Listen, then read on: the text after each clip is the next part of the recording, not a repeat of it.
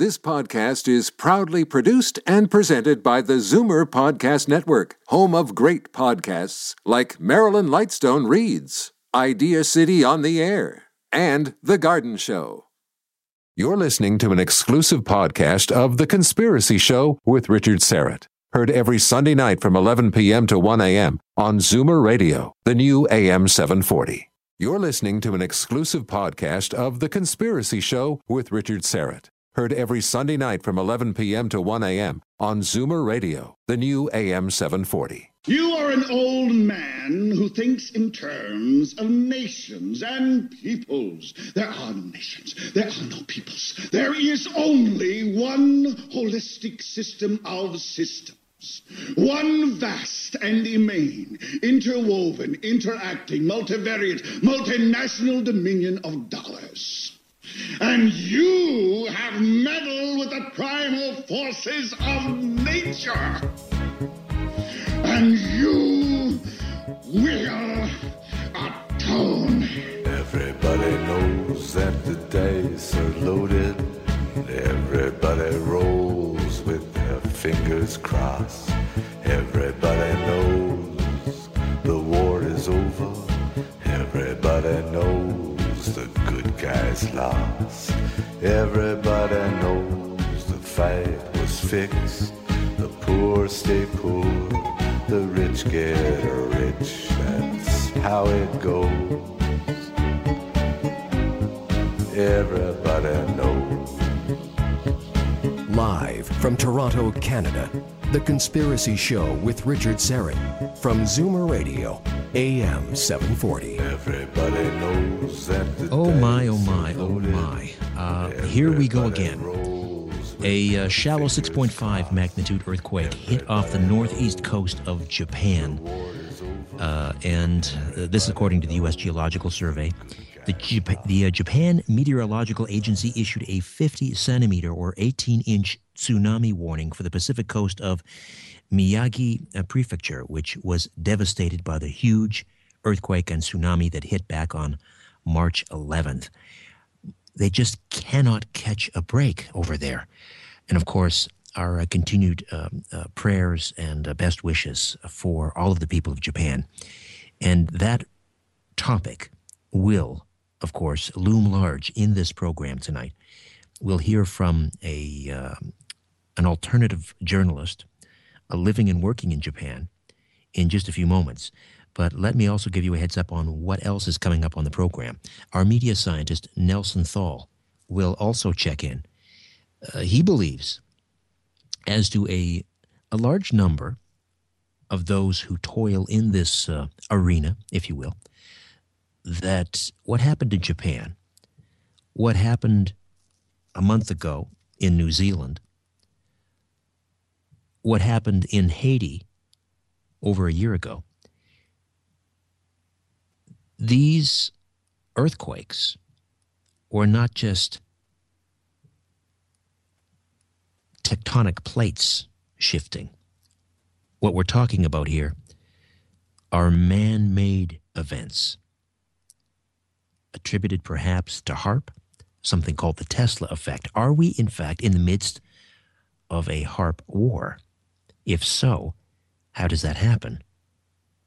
Is this technology possible? Who are the perpetrators? What are the motives? We'll discuss that with Nelson Thall. A little later in the show, I'm going to open up the lines and get your feedback on the Conspiracy Show television program, which has been airing across Canada on Vision TV Friday nights at 11 p.m. This will give me a rare opportunity to talk to you, to get your feedback, to get your suggestions. Tell me about maybe some of your favorite episodes, some of the guests that you'd like. What would you like to see in Season 2? Last Friday, the 25th, just a few days ago, let's see, what episodes did we have? We had the Rendlesham Forest UFO incident and then the central banking conspiracy.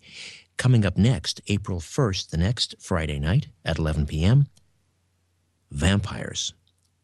I'll travel to England to interview the Bishop Sean Manchester, allegedly a vampire hunter Britain's top vampire slayer, if you will. The other gentleman I interviewed in England was Neil Arnold, and he'll join us around midnight. We'll catch up and discuss his work in the field of the paranormal. He's one of England's top cryptozoologists. And this evening, before we check in with him, actually as we speak, he's out on an investigation. Aside from tracking werewolves and vampires and hauntings throughout England, he's also hot on the trail of the elusive Black Panther, which is said to roam England. There have been sightings of jungle cats, primarily black leopards, throughout the United Kingdom for centuries. And these are not some ghostly specter. These are actual flesh and bone creatures that have been known to take down livestock. Hopefully, they won't injure anyone, but perhaps it's only a matter of time before someone is attacked in the UK. But imagine Black Panthers, which we usually attribute to, where are they found normally? In India, places like that, I suppose. But what would they be doing in England? We'll check in with Neil Arnold to talk about Black Panthers and also some werewolf sightings. But first, of course, our attention turns to Japan. And I thought it best that we actually check in with someone who's working and living over there. And this gentleman who joins me next, I've had on the program before. He puts together a very interesting a website. He's the editor. It's called The Corbett Report. And James Corbett. James Corbett is an independent journalist who's been living and working in Japan since 2004, and he's been writing and producing The Corbett Report, an online multimedia news and information source since 2007, and his forthcoming book, Reportage Essays on the New World Order, will be available for purchase sometime in 2011. And James Corbett joins me on the line from Japan this evening, where it's actually morning. James, good morning. How are you? Well, I'm doing as well as can be expected under the circumstances, I suppose. But it's good to be here. Thank you for having me on today. Yes. First, I was very pleased to hear that you are well. We contacted you by email, and it's been a while since you've been on the show. First of all, whereabouts in Japan are you situated? I'm on the western side of the main island of Honshu, about halfway between Osaka and Hiroshima. So that's about 400 miles or 700 kilometers to the southwest of the Fukushima nuclear plant. So it's a fair distance away. And over here, we definitely were not directly affected by the earthquake or tsunami. In fact, the first I ever heard of it was when I was online looking at news and the news reports started to come in. And that was the first I knew of it. So it was definitely not something that directly affected us over here. But obviously, at this point, we're starting to see all of the terrible and tragic stories that are coming out of that region, first from the tsunami and now, of course, from the unfolding nuclear crisis. What is the latest on the nuclear crisis? The latest I've heard was that the reactor 3, the core may have been breached. First of all, tell us what you know and then explain what that potentially might mean.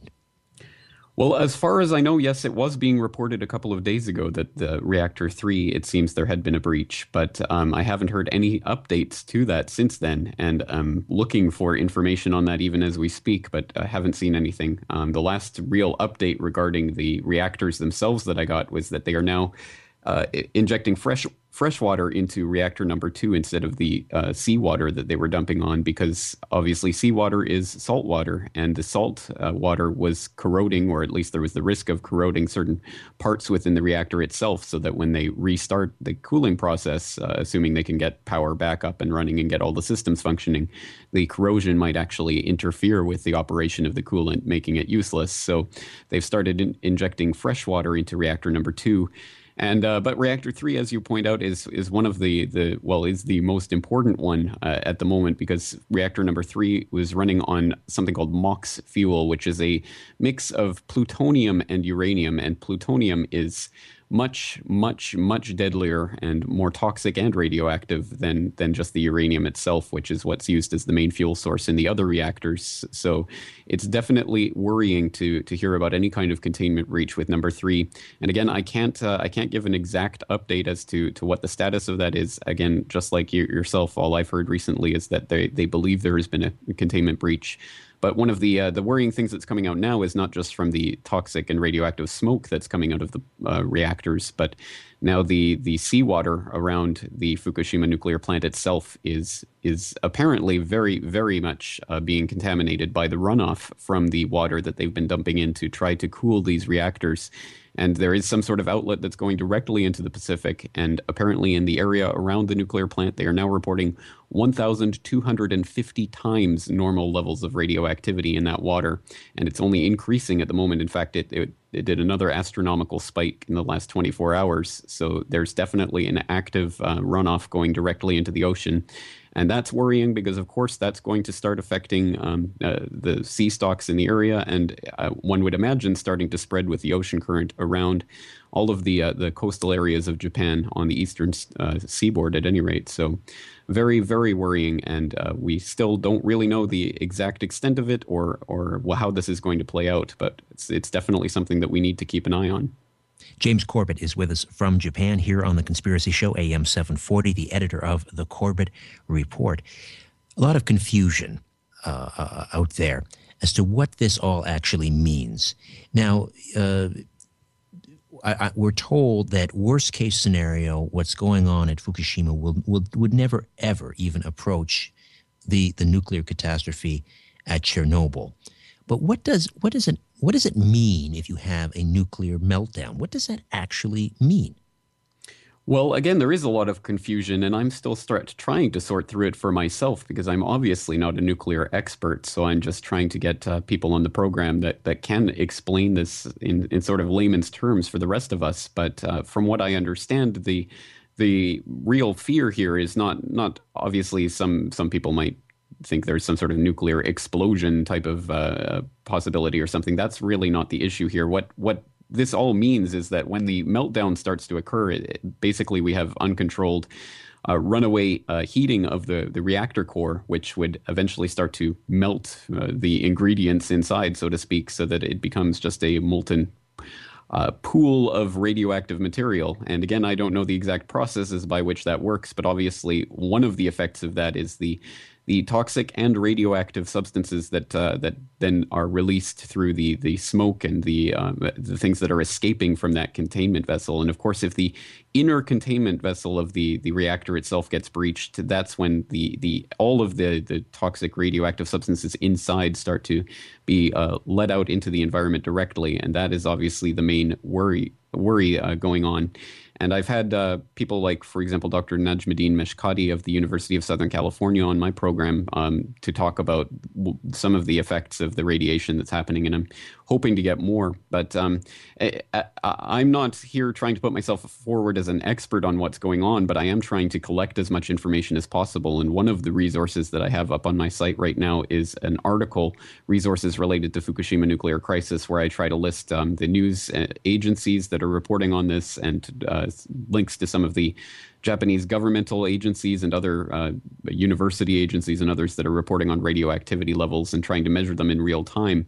And I'm definitely not trying to be alarmist about any of this. I want to report just absolutely as detailed and technical information as I can to try to keep it within the realm of what's really going on there, because I know there is a tendency for some reporting to be alarmist in this regards. And then there's also the tendency for governmental agencies to downplay these types of incidents, exactly as we saw during Chernobyl and Three Mile Island and other crises, where it comes out years later that, in fact, things were much worse at the time than they were being reported on.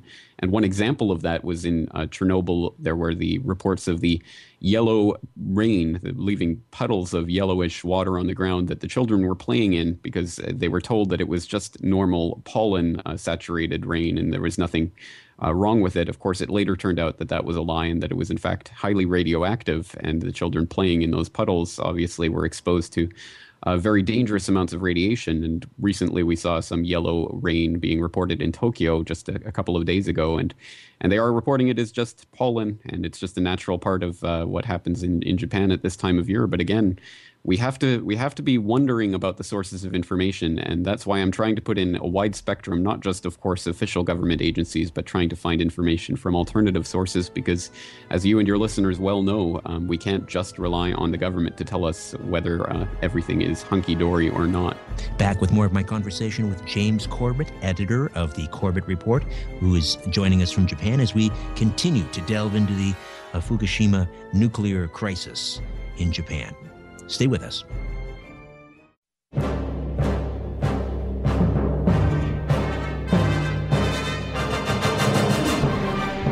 When in doubt, blame the government. You're listening to The Conspiracy Show with Richard Serrett from Zoomer Radio, AM 740.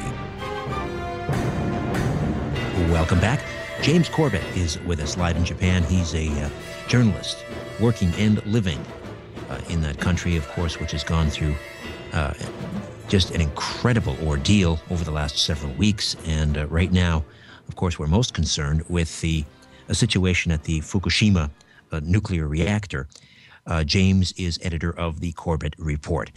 James, you've been covering the New World Order for a number of years, and I know that you're hearing the rumors about whether the tsunami and the earthquake that struck Japan might have been man-made, that we might be in the midst of some sort of HAARP war, that what was at play here was, in fact, the Tesla effect.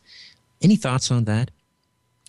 Absolutely. Well, it was interesting that just before this actually happened, I was looking at some of the information about HAARP. It's obviously something that comes up in my research time and again, and I've had numerous people write to me and contact me over the years talking about HAARP and wanting me to dwell more on the issue. And it's certainly something that I'm aware of, and I know that the effects of HAARP are but dimly understood because, of course, so much of the information about HAARP and how it's really acting is still classified and highly secretive information, so it's difficult to get a good handle on, but I know there has been a lot of people doing research on HAARP and its effects, and so I was looking into that even just before this earthquake happened, but of course now since the earthquake has happened, I've received dozens and dozens and dozens of emails from people basically saying it was HAARP and there's no doubt about it, and so I am currently in the middle of doing research on it and trying to look at the hard information. I know there are people talking about the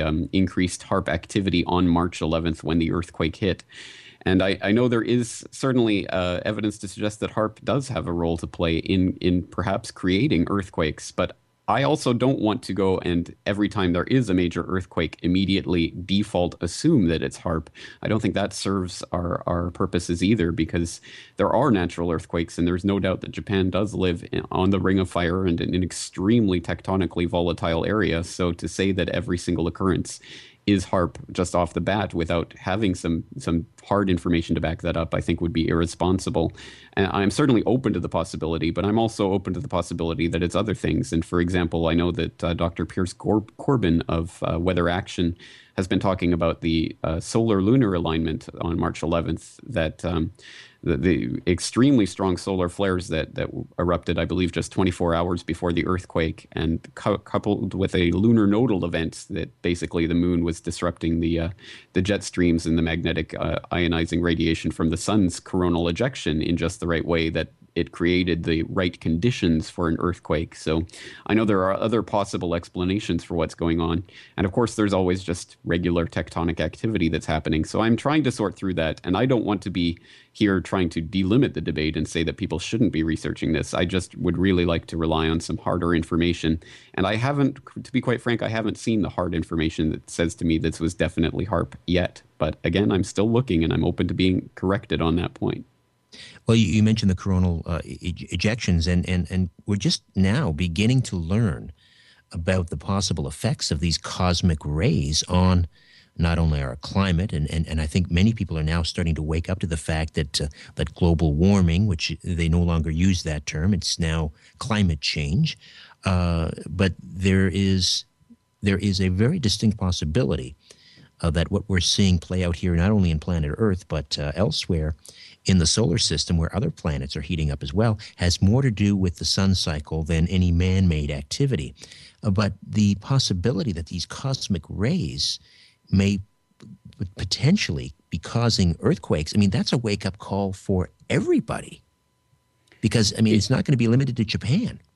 Absolutely, absolutely right. And it certainly is, it does give us pause for thought, doesn't it, to think that if there are solar radiation activity level correlations with earthquakes that are going on, it raises the question or the specter of what we could possibly do about that. It's one thing, obviously, if it's being caused by HAARP or something, then obviously we could somehow turn off HAARP. We could get that, stop that from happening on some theoretical level. But if it's coming from the sun itself, I mean, there's not much we can do about that. So it does raise the specter of what can be done and whether we should be building, well, anything, let alone nuclear reactors right along fault lines. And I think that's definitely something that will play out in the longer term as one of the consequences of this earthquake/nuclear crisis is the question of how the nuclear industry itself will react to this, and especially here in Japan.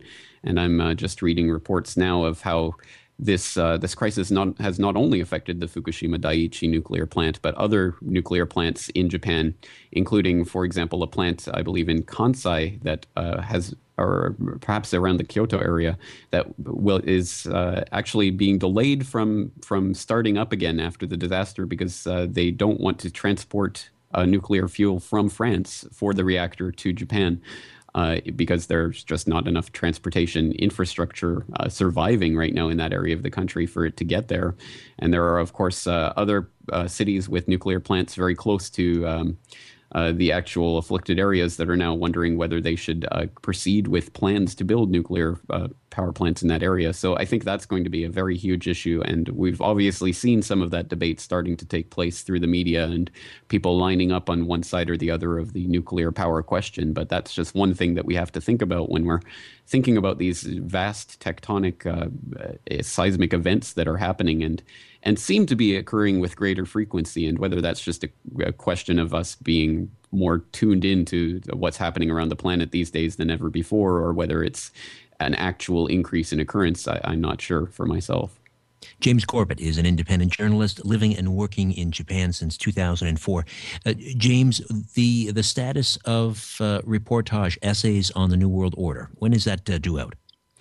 Well, I was definitely hoping to work on that more this month, but obviously with the events that are going on now, unfortunately, that's been set back. But it is written in its rough draft, and I'm just going through this point and basically fine-tuning it and then putting in the footnotes and endnotes. So, I mean, if I can just sit down and work on it, it'll only take a couple of weeks to really get that finished, and then another couple of months to get it published. But after that, I can't say exactly when that's going to be, because right now, obviously, all of my resources are in trying to report what's going on in Japan right now. And that's going to be my focus for the next few weeks at any rate, and the website definitely trying to keep up to date with what's happening with the nuclear crisis, but also with the tsunami itself and the effects from the tsunami.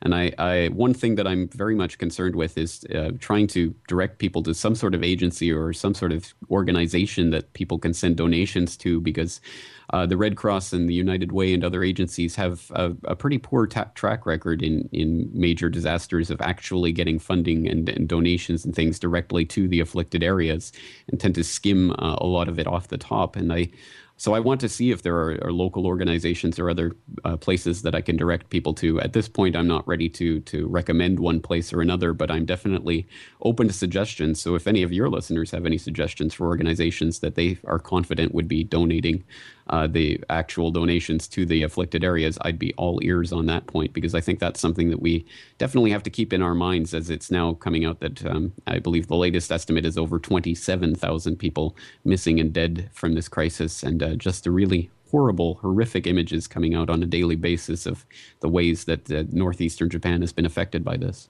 It's a nightmare, James, and my thoughts and the whole crew here on the Conspiracy Show, our thoughts with you and friends, acquaintances, colleagues, and everyone over in Japan. And the best way to get a hold of you, I'm guessing, is through the website, www.corbettreport.com.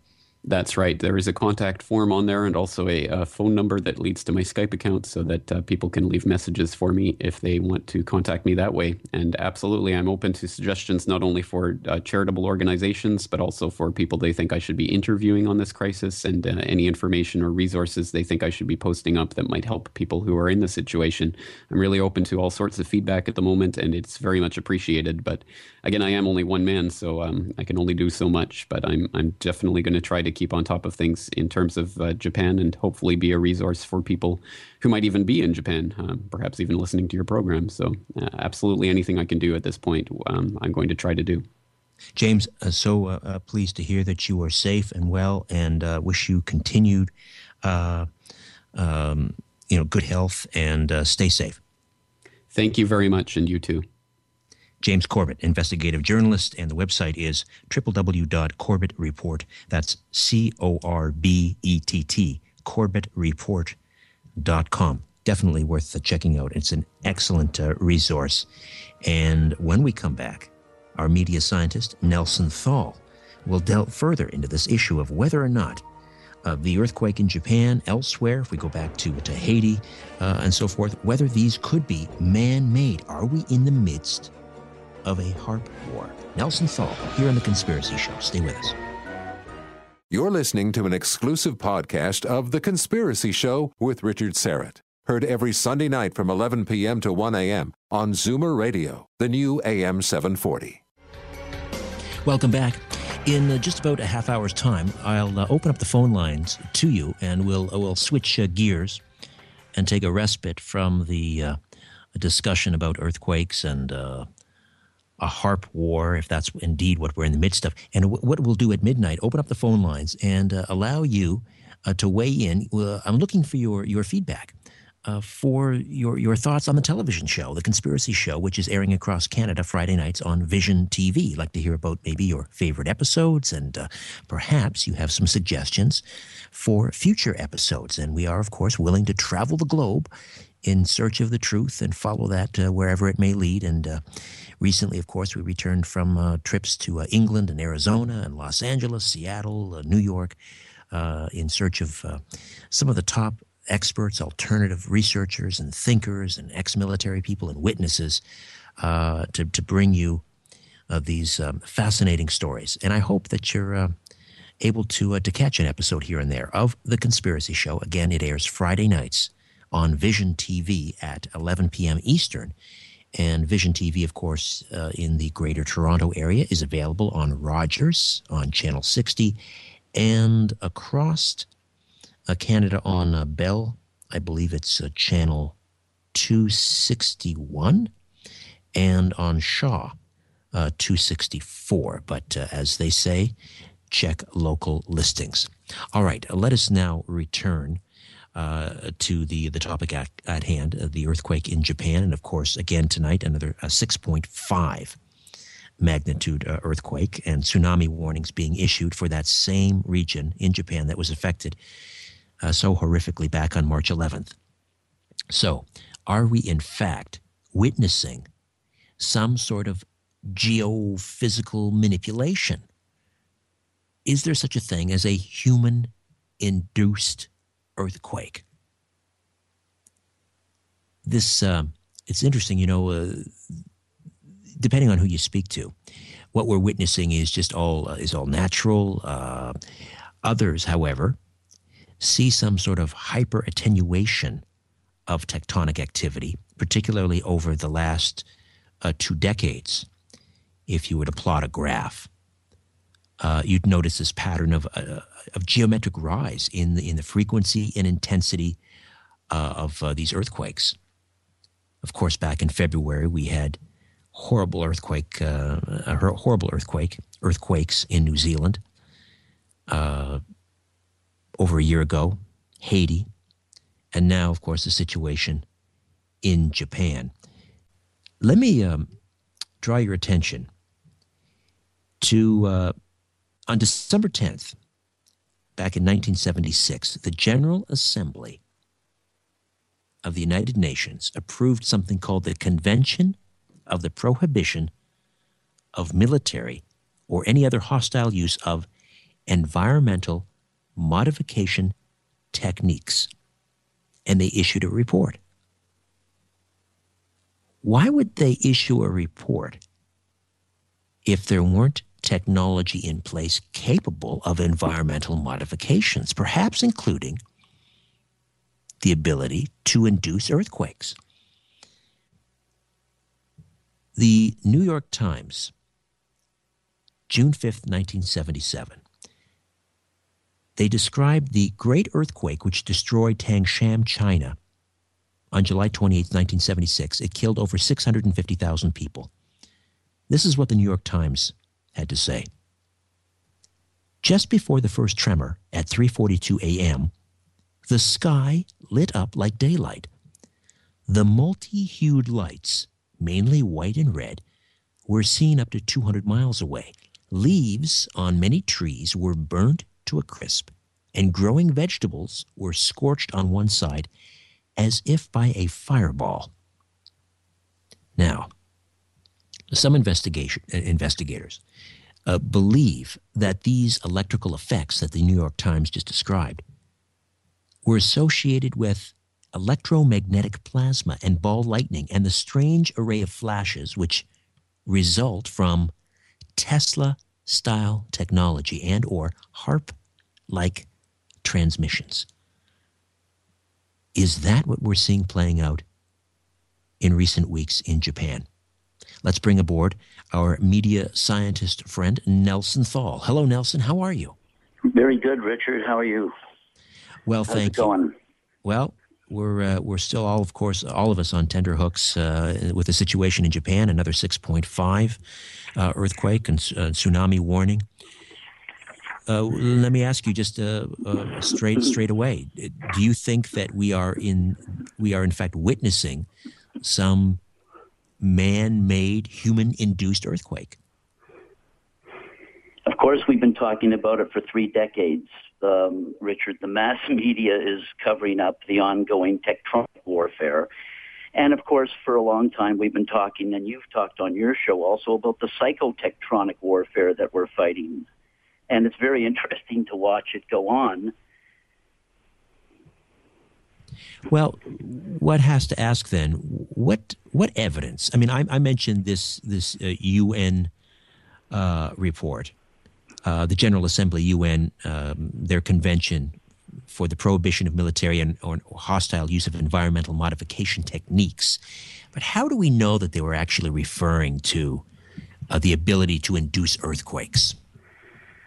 The ongoing asymmetric war was described best. You know, Richard, we always stand on the shoulders of John F. Kennedy and Marshall McLuhan, and we're also standing on the shoulders of Secretary of Defense William Cohen, who in 1997, at a conference on WMD held in Georgia under the auspices of Senator Sam Nunn, he exposed what was really going on.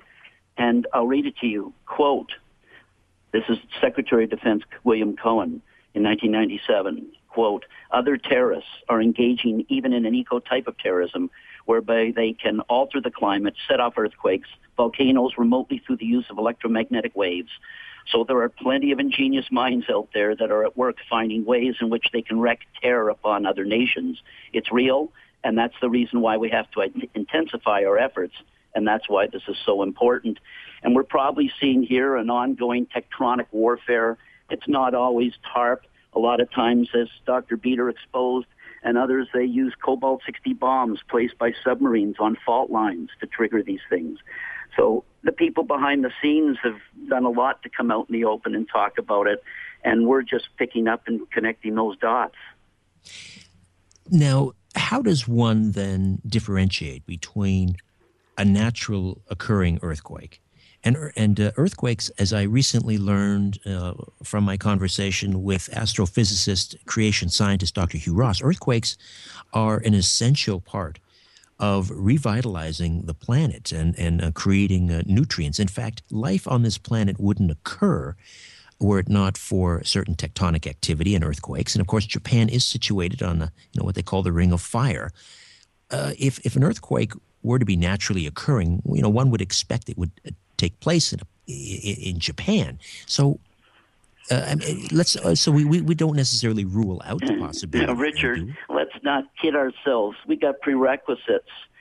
We had an earthquake on the island of Hispaniola, and for some reason it only hit the town, the nation of Haiti, and the Dominican Republic was spared.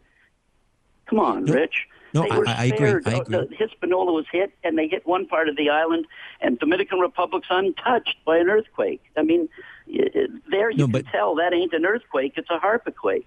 No, I understand, but my question was, how do you then differentiate between what are in fact? Because you can't deny that there are natural earthquakes. For sure, there's natural earthquakes. Absolutely. So how do you differentiate? But there's there were two papers given by a guy named E.T. Whitaker in 1903 and 4 detailing the beginning of the development of a secret weapons science called energetics, which led to the development of powerful scalar interferometers now possessed secretly by at least 10 nations worldwide and even the Japanese Yakuza. The people who are involved in this thing are there, and you can talk to them, if you know what I mean. I mean, Colonel Tom Bearden wrote a whole book called Oblivion about it. So the insiders are talking, and as we do it, as I do on my show, Shock Talk, at thebloominsteel.com, the prerequisite is an understanding that these things are real, and you can connect the dots between the people who are involved in it. So now my understanding regarding Dr. Peter Beter was ostensibly that these cobalt bombs that were placed around the Philippines and elsewhere, the idea for placing them there was to relieve certain stresses that were building up in the areas and perhaps even prevent more damaging earthquakes from taking place, if you know what I mean. Right. So tell me more then about, who might have placed these cobalt bombs beneath the Earth's surface, why they were placed there. What do we know about the NWO strategy really is to bleed the U.S. dragon. And, of course, they used the Japanese mafia Yakuza. And that's what gave rise to the dispute between Japan and the island Kuril between Russia and Japan, because the Russians have this technology, and they can create shields to protect themselves from being hit. And shields can go across a country to protect it from this type of attack, and then it can be removed. And if it's removed, you can tell when the shields are removed as to whether it's a earthquake or an earthquake. Yeah, you just cut out there for a second, Nelson. Okay. You can tell by studying when the shields are removed, like on Star Wars. Right. When they drop the shields, and it happens when the shields happen to be dropped, you know it isn't coincidentally an earthquake. Just like 9/11, they dropped the shields in order to let the jets come in. NORAD looked the other way, right, Rich? So you watch for when they drop. That's what they did, and the interferometers show them dropping the shields. All right, listen, well, why don't we take a time out, come back. We can also invite callers into the discussion. Let me ask you out there listening, do you think that what we are witnessing here in Japan, earlier in New Zealand, going back further to the situation in Haiti, are these, in fact, human induced earthquakes? Are we in the midst of a HAARP war? Is the Tesla effect, has the Tesla effect been unleashed on these poor souls in Japan? 416-360-0740 and toll free from just about anywhere, 866-740-4740.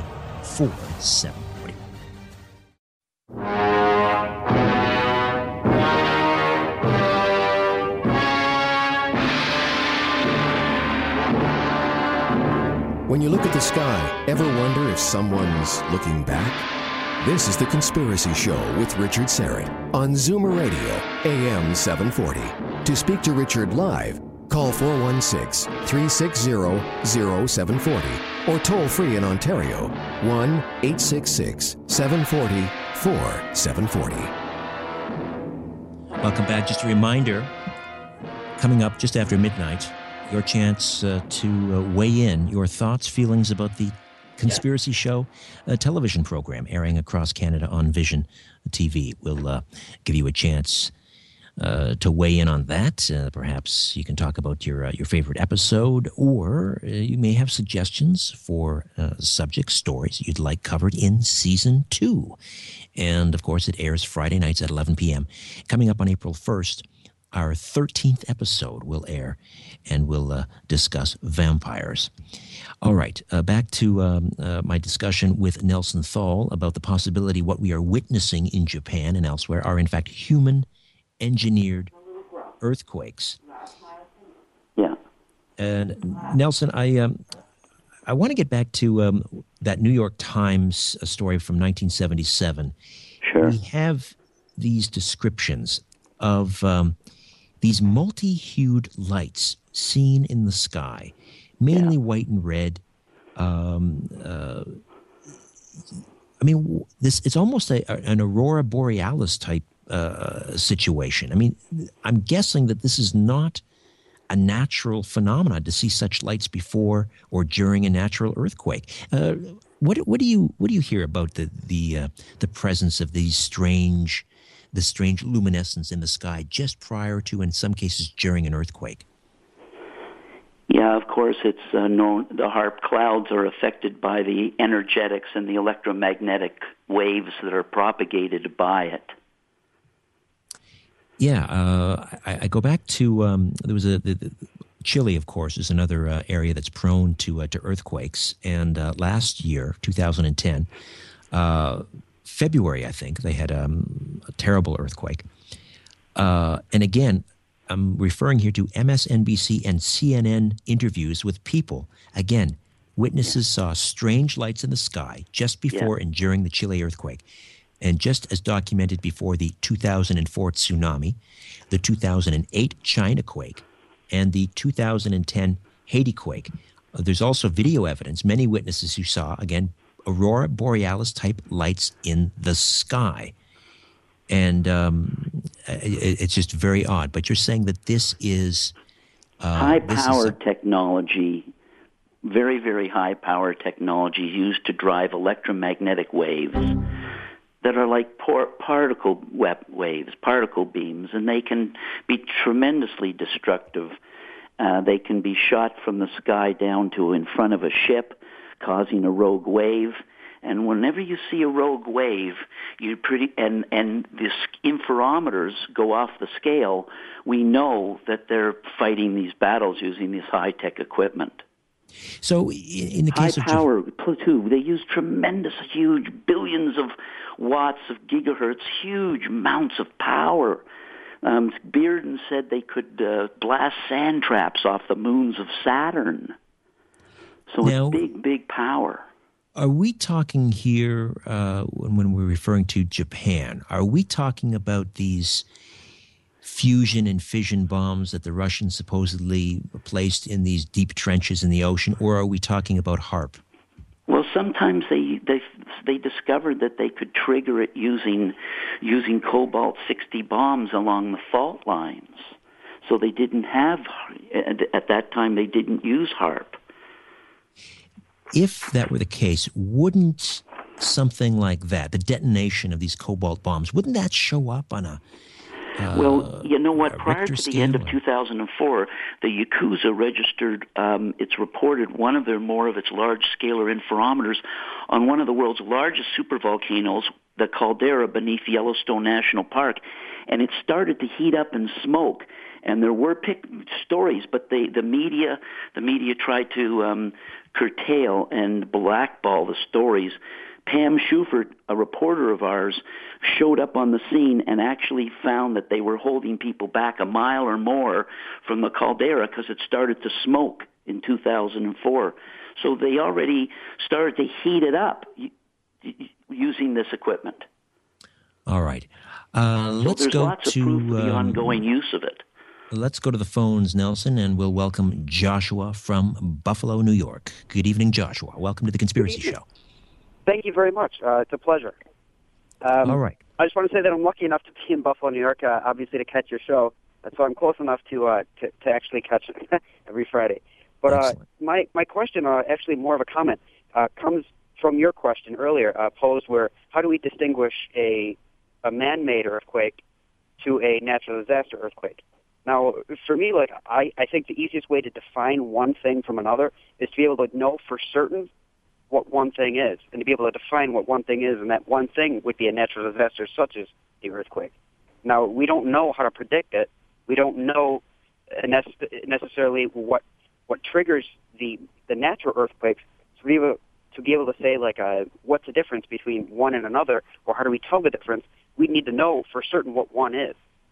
And I think that's the hardest thing to have a conspiracy on, unless you know for certain what you're actually looking at, what evidence there is.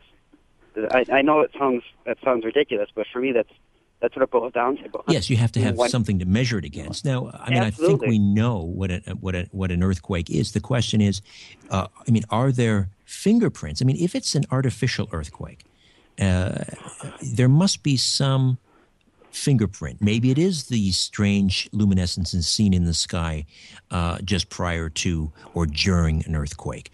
Perhaps there is sort of unrelated seismic activity that would be the signature of an underground nuclear detonation.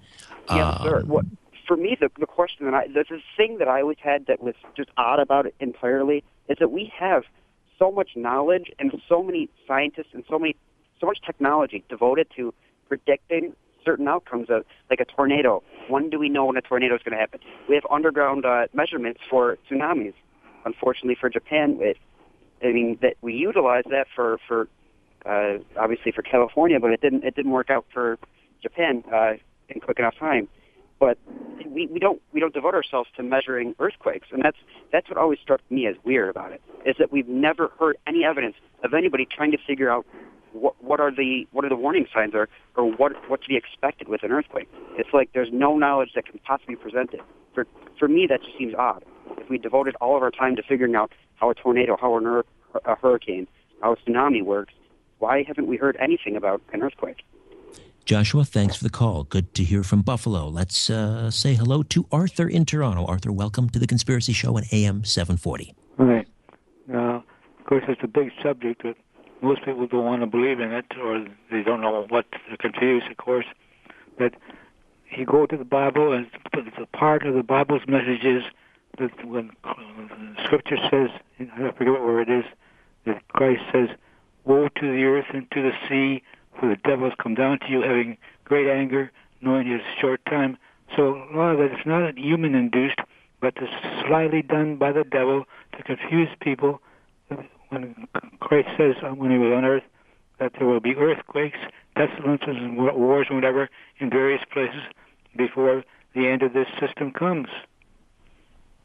Well, but I don't think the Bible is necessarily ruling out that the increase in tectonic activity it could be man-made or human-induced. It's simply saying that there will be an increase in earthquakes. So, that doesn't necessarily rule out that they are human-engineered. No. And one could certainly argue, I suppose, from a religious perspective, that those perpetrators, if there are, in fact, human perpetrators of these earthquakes, may, in fact, be in league or acting in concert with the devil. Nelson, did you want to weigh in on that? Well, it's a little bit away from what we were talking about with the high-tech equipment, but I would say personally that the prince of the power of the air, I find, could do it supernaturally, but I think that he wants to copy the Lord, who does things and works his plan through human agents. So I think he tries to copy him. He thinks he's better, of course. He's puffed up. He thinks he's better. He wants his throne. So he would do it the same way because he wouldn't want anybody to say, oh, you had to do it supernaturally. You couldn't do it using human beings. Do you know what I mean? Indeed, indeed. Arthur in Toronto, thank you for the call. Nelson, that's a long way from what we were talking about, Rich, which is this high-tech equipment. I don't know. Maybe it's not so far removed, Nelson. Maybe not. It's just coming at it from a different angle. Yeah. You're right. I know you believe, and I believe also. I mean, this is all the underpinning for all of this is scripture, and there's nothing that goes on on earth that isn't under the watchful eye of God. So I think it is in a way directly related. For sure. Let's come back and discuss further. Nelson Thall is with us, media scientist, assassination researcher, archivist for the late Marshall McLuhan, and producer of the popular web television-based show Shock Talk with Bloom and Steel. Do you believe that the earthquake in Japan was human engineered? 416-360-0740, 866-740-4740. You're listening to an exclusive podcast of The Conspiracy Show with Richard Serrett. Heard every Sunday night from 11 p.m. to 1 a.m. on Zoomer Radio, the new AM 740. Just dusted off an old edition of Specula magazine from 1978, January 1978, and they ran an article describing an incredibly profound phenomenon that could be produced within the earth by what is called the Tesla effect. Of course, Nikola Tesla, perhaps the greatest scientist who ever lived. And according to the article, electromagnetic signals of certain frequencies can be transmitted through the earth to form standing waves in the earth itself. And in certain cases, coherence to the standing wave can be induced within a fraction of the vast surging electromagnetic current of the earth itself, feeding into and augmenting the induced standing wave. What does all this mean? Well, much more energy is now present in the standing wave than the amount being fed in from the Earth's surface. So what this means, I suppose, is that you can produce earthquakes, or they can be induced at a distance. That's 1978 Specula magazine. Now, it's all very technical. It's beyond my pay scale. But, I mean, I mentioned this article. I mentioned the UN General Assembly back in 1976 drafting a convention prohibiting the use of environmental modification techniques. You have Dr. Peter Beter, as Nelson Thall detailed moments ago, that the Russians had placed fission, fusion, super bombs in certain deep undersea trenches around the Philippines. You start to connect the dots, and suddenly the idea that we are in fact witnessing human-induced earthquakes isn't so fanciful, isn't so far-fetched. All right, let's go back to the phones, and let's see, who do we have? Lance is checking in from the great city of Knoxville, Tennessee. Lance, welcome to The Conspiracy Show. Thank you. I think you almost told me what I want to know. I want to know what HAARP is all about. Well, it's essentially a vast array of radio transmitters or antennae up in the Copper Valley, which is a remote area of Alaska, and it stands for High Frequency Auroral Research Project. It's a joint project between, I believe, the U.S. Navy, DARPA, and certain educational, post-secondary educational institutions. I'm not sure if MIT is involved, but some organization like that. Ostensibly, they're conducting tests on the ionosphere. They're superheating the ionosphere, blasting it with, ELF, extremely low frequency from these radio transmitters. And some say that this is...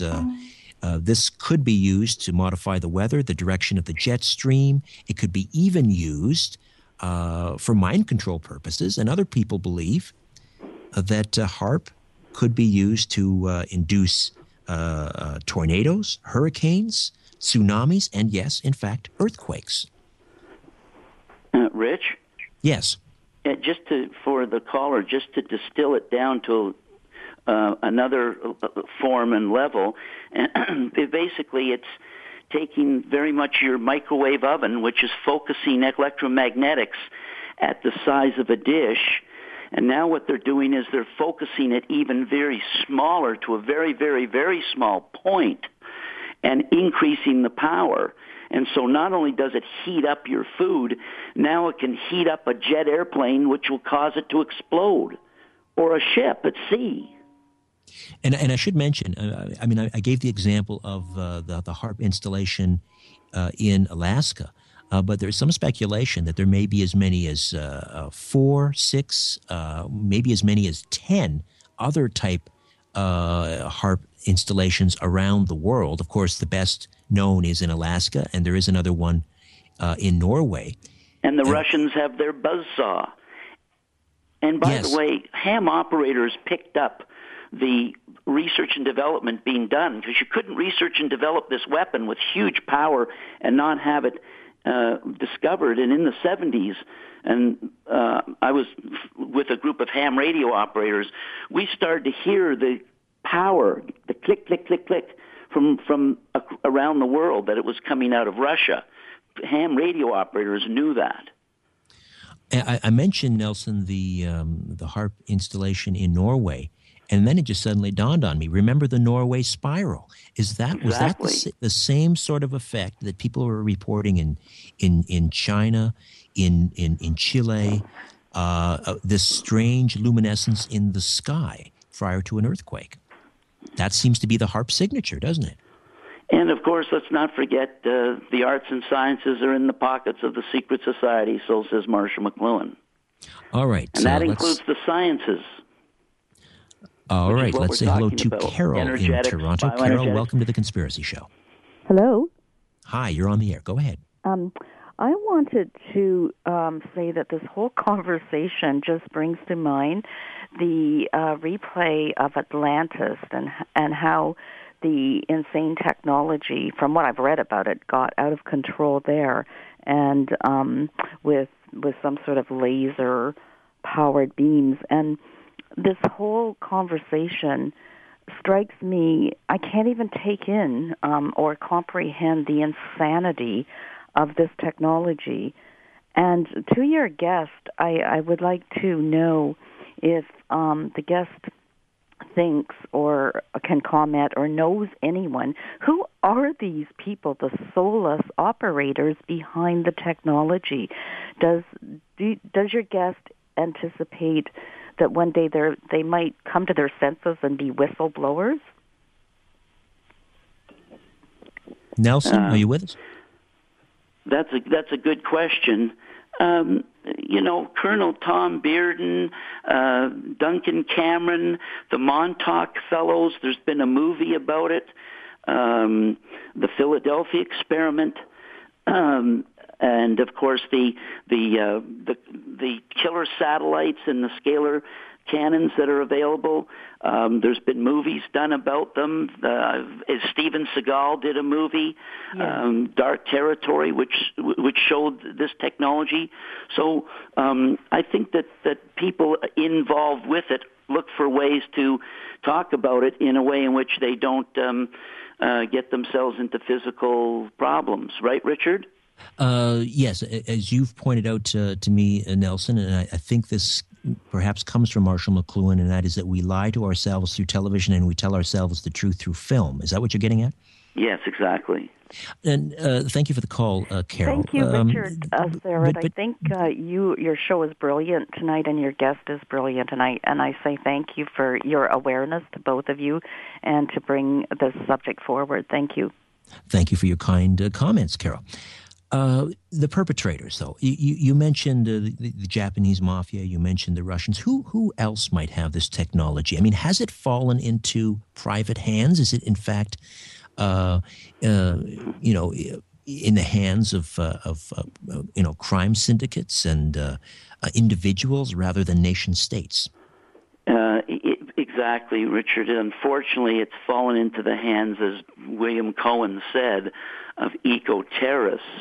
meaning organizations like Blackwater, who are for hire and will use the technology and let it be used for whoever wants to hire them. There's 10 different nations have this technology, and a drug cartel in Colombia have it and access to it. They lease it. And Bearden talks about the whole situation. His book, Oblivion, I recommend to anybody who wants to know more about what's going on. It's just a terrific read from a guy who was on the inside. Explain to me then the motivation for going after Japan. I mean, this is a country whose economy has been on the skids for 20 years. Well, I'd say that remember that what I can talk about and what Bearden talks about is that this technology has the power to take out oil rigs, Richard.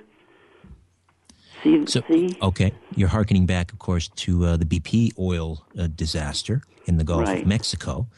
Okay, so... So are you suggesting then that this might be payback, that the Japanese mafia perhaps were behind the BP oil disaster and this is payback? It certainly am. Interesting. It's not coincidental that, Bearden talks about they have the Yakuza have these portable small sports utility vehicle units, and they have the power to take out refineries, nuclear power plants, hydrocarbon fuel power plants, oil fields, and Gulf oil rigs. So, obviously this Gulf thing was part of a warfare. It wasn't just artificially. So, yeah, we're witnessing... It's warfare. Gangland-style rival gangs going on. There's a world war going on between rival gangs around the world, mafias as well as nation-states, and we use shields to protect ourselves from them, but accidents happen.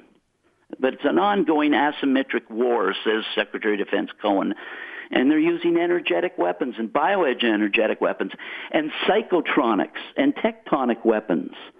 And... you know, it's the media cover it up, and the average guy hasn't got time to make himself aware of it. But, you know, the stuff, cold fusion, et cetera. It sounds like a departure, but it's really related. If we're talking about HAARP and environmental, modification techniques and weaponry, what percentage of the weather do you think is in fact manufactured? Yeah, that's a really good question. And it's really, really hard to answer truthfully or come up with any number. But they do have immense power at their disposal, and they can create these hurricanes. So aberrations like hurricanes, the overall weather flow of the pattern, they can alter the jet stream, but they can't stop the jet stream. But they can use this to change the direction of the jet stream and move it around, but they can't stop the jet stream. So they've got it's very powerful to move it around, but they don't have the power to actually stop it. All right. Nelson, before we let you go, what's coming up on Shock Talk next? Well, with what's happening, it's changing quickly day by day. We set the topic in a week in advance, and then something comes along. But we're going to talk more about the tectonic weaponry and the ongoing asymmetric wars. And we're going to get into the psychotronics, and we're going to talk about the pilots that the psychotronic equipment was able to get them to just take them over and fly into buildings. It's like Manchurian warfare, pilots who are Manchurian candidates, and the high-tech mind control going on, Captain Button, Captain Hess, things like that. It's going to be fun, and it's fun at bloominsteel.com. Rich, thanks for the plug. Well, Nelson, and before I let you go, I failed to mention, because we're about to open the lines and get listener feedback on the TV show. And we really need to mention that you are the researcher on the program. And I just want to take this opportunity to thank you for all the great work you did in Season 1. It was an absolute blast, and couldn't have done it without you. Well, it's awfully kind of you, and I couldn't have done it without you. And it's... researching the material is one thing, but having some the ability to distill it and communicate it is a great talent that you've got, and I thank you for it.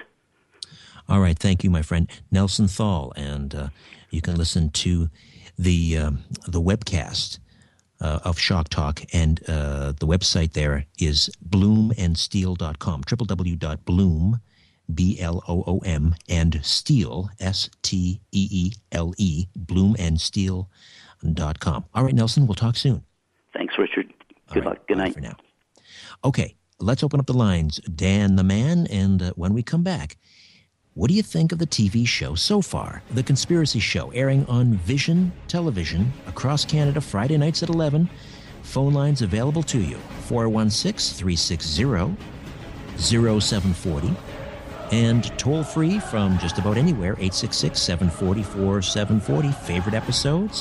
What would you like to see in Season 2? I'm back with more of The Conspiracy Show. My name is Richard Serrett.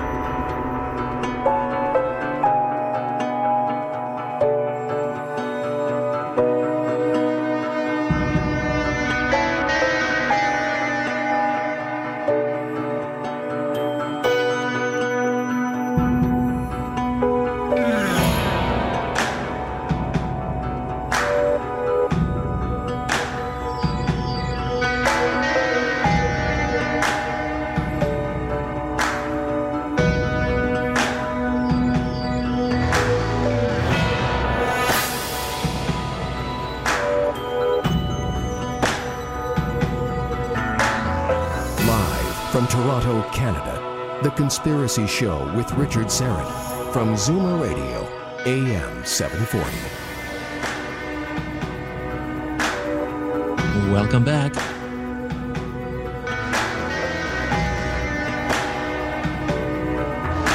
It's been a long, strange journey, going back to, well, 2009, certainly the most recent genesis. My attempt to get the Conspiracy Show on television. But in truth, in fact, you know, the other day I was going through a file cabinet and I discovered an old proposal that I had put together to put a TV program like the one presently airing Friday nights at 11 on Vision TV that dated back to 1997. It was a proposal I put together. And this was actually even before I had a radio show.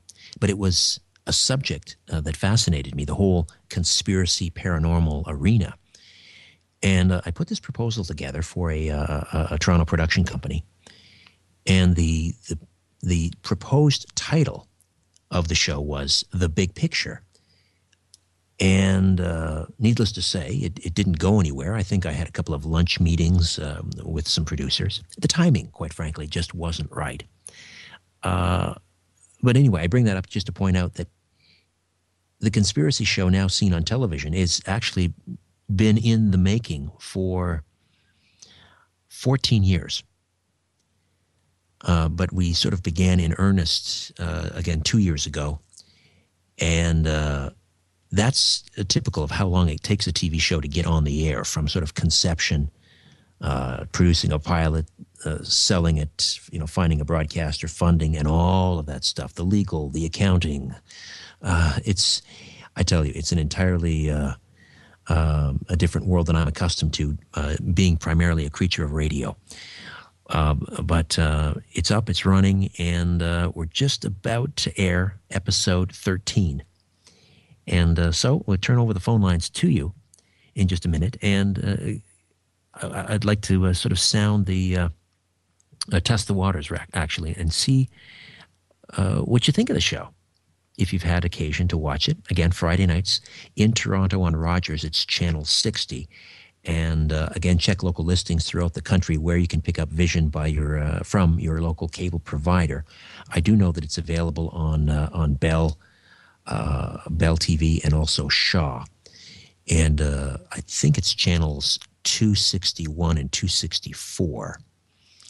Don't quote me on that. Just a few moments from now, we'll check in with Neil Arnold who's in Kent, England. And I had occasion to meet Neil back in February when the Conspiracy Show crew went over to England for about a week, filming episodes for the TV show.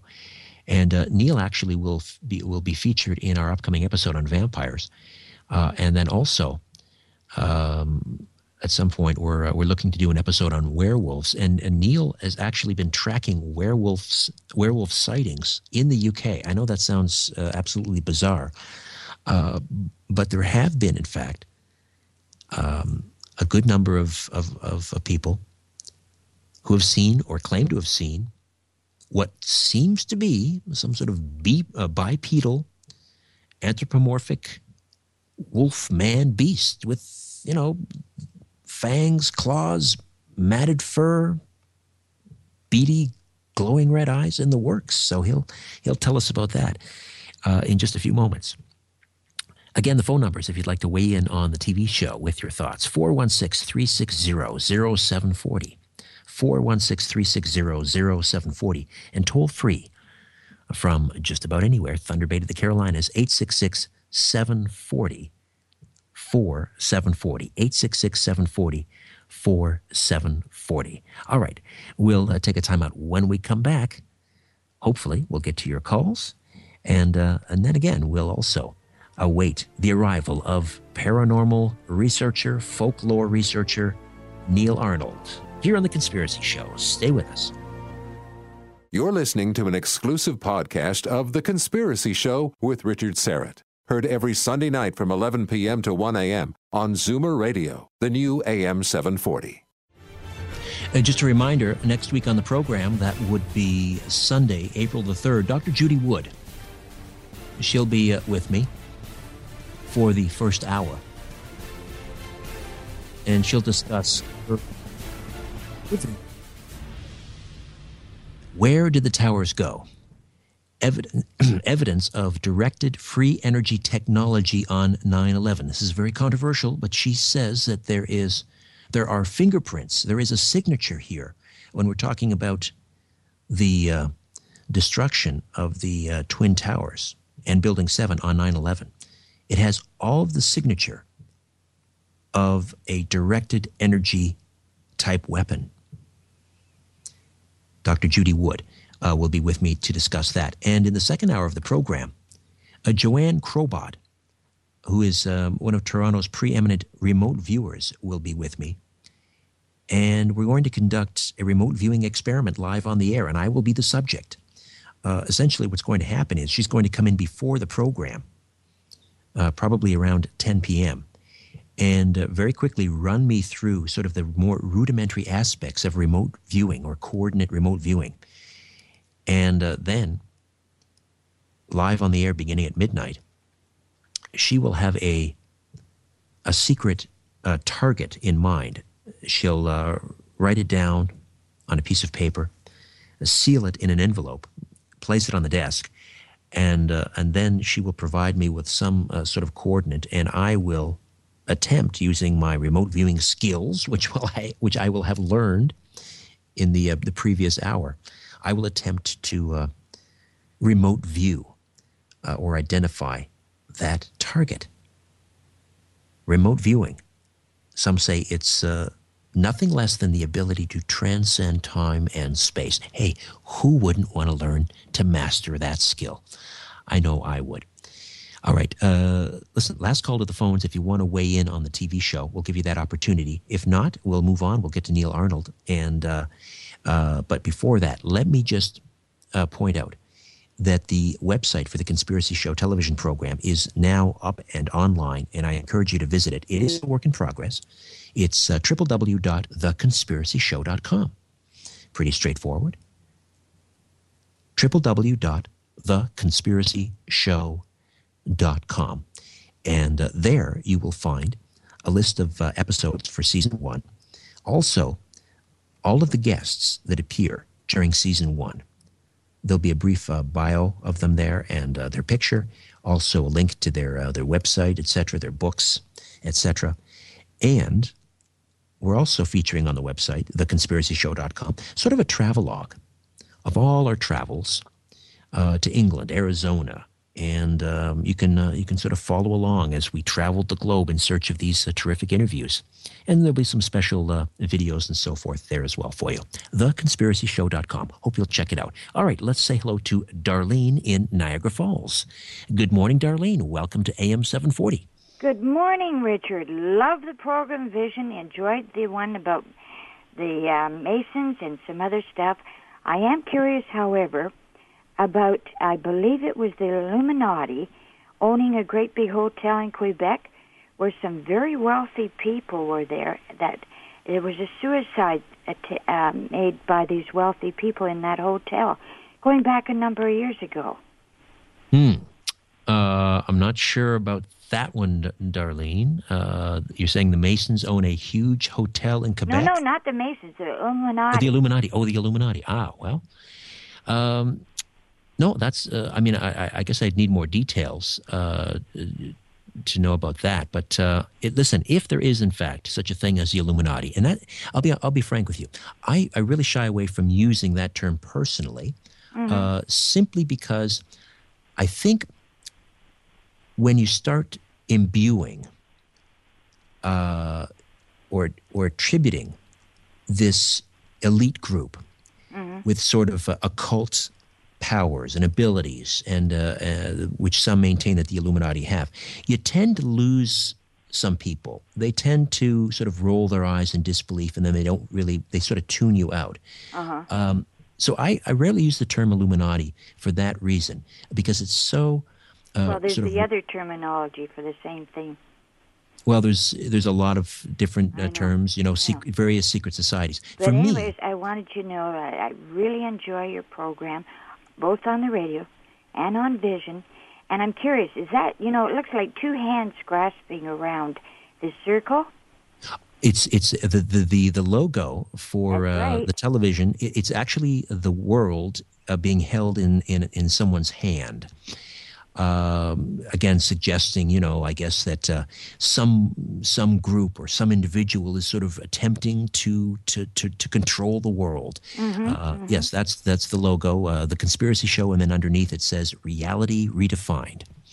Right. What do you think of the logo? I like it. You do? Good, good. Yeah, well, you know, I think that you're really doing an excellent job, and... you know, getting better, like umpteen things that you have on your program, which is far better and, as I said, superior than, you know, when you were limited when you were working at another station. Ah, well, listen, Darlene, it's great. It's been a while since I heard from you, and it's great to hear from you again, so thank you for the kind words. Pass your regards to your significant other, and how's the twins? The twins are absolutely magnificent. They're about 4.5 now, and in junior kindergarten. Oh, and, wonderful! And a constant source of entertainment, and I think I'll keep them. Oh, I'll trade you. Trade you with my chitsu for your two children. I'm just kibitzing. You know what? Call me on a bad day, and maybe we'll... Thank you, Darlene. All right. Sean is in the great state of Tennessee. Sean, welcome to The Conspiracy Show. How are you? Hello from the scenic city down south here. Ah, and whereabouts in Tennessee? Chattanooga, right near the Georgia state line, actually. We're Lookout Mountain. Chattanooga. Now, are you up in the Smoky Mountains? Probably not in a while, but, you know, that's still kind of distant from here relatively. It is. Okay. I don't know my geography in Tennessee as well as I should. I passed through Tennessee too many years ago, and I'd like to go back. Yeah. What's on your mind, Sean? I guess I was just calling to tell you this is the first time I've ever tuned into your show. I admire what I hear so far. Oh, and how are you picking us up, on the radio or the internet? Actually, yeah, believe it or not, you know, the signals come in pretty clear at night, you know, even from that far. You know, Zoomer Radio, AM 740, has one of the largest broadcast footprints of any station anywhere in North America. We're a 50,000 water. We are actually in Canada, aren't you?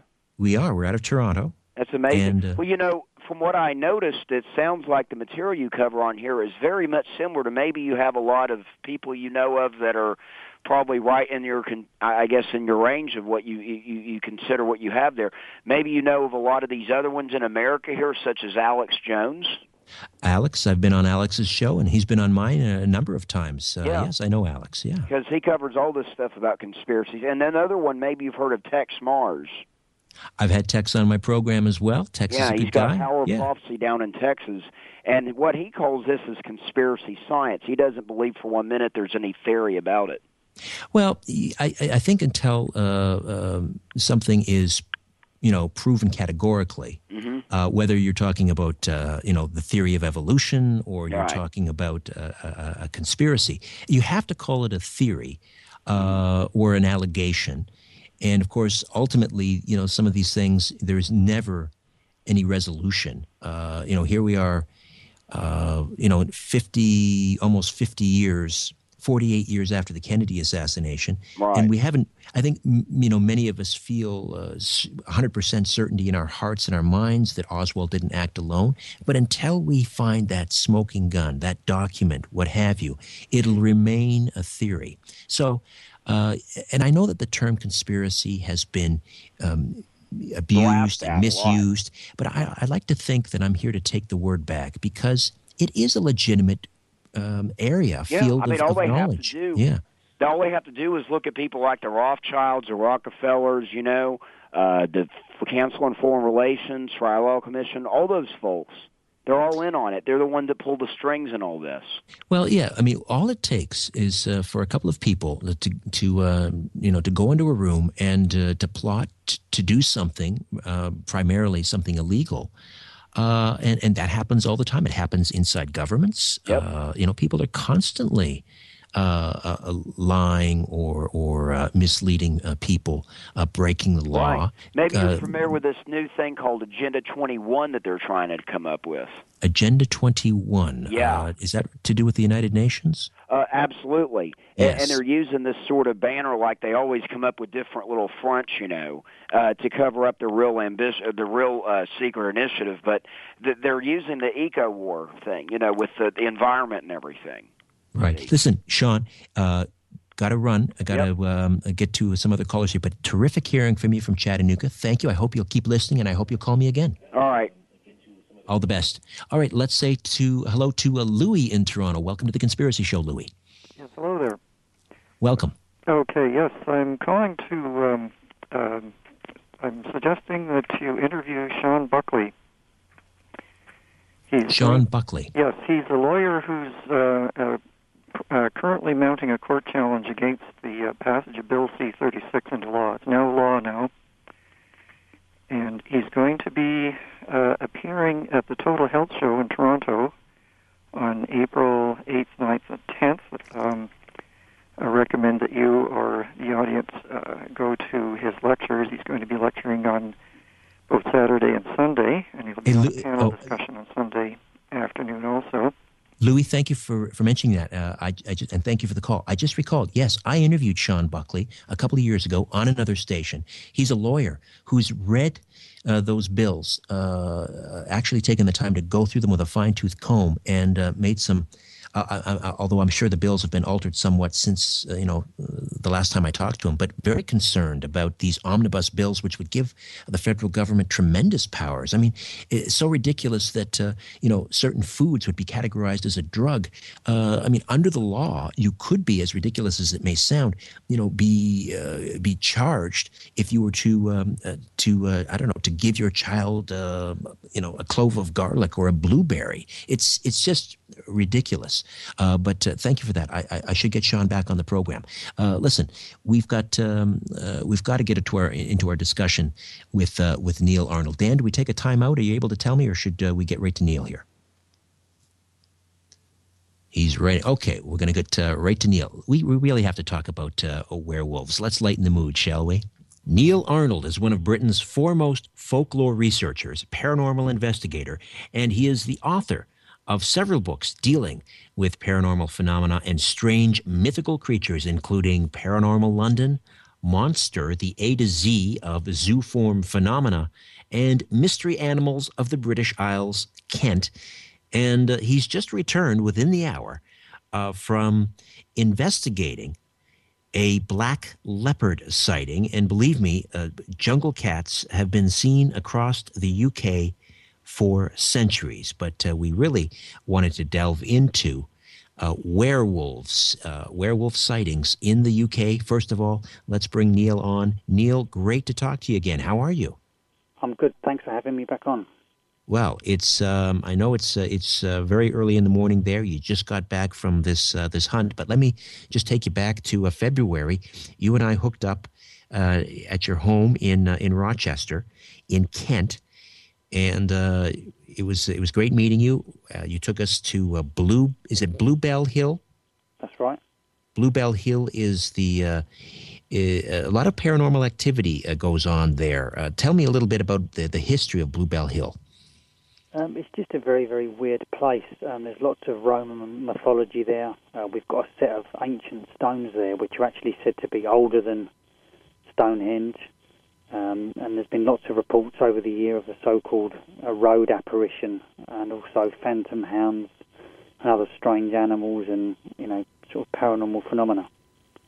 Now, you and I clambered up that. That was a very cold, muddy day. We clambered up a footpath up to the top of Bluebell Hill, and you took me to that strange, it's kind of a miniature Stonehenge. But that area seems to be a very popular place to see what you call these road apparitions, or these bipedal wolf man-like creatures. Why is Bluebell Hill so special in that regard?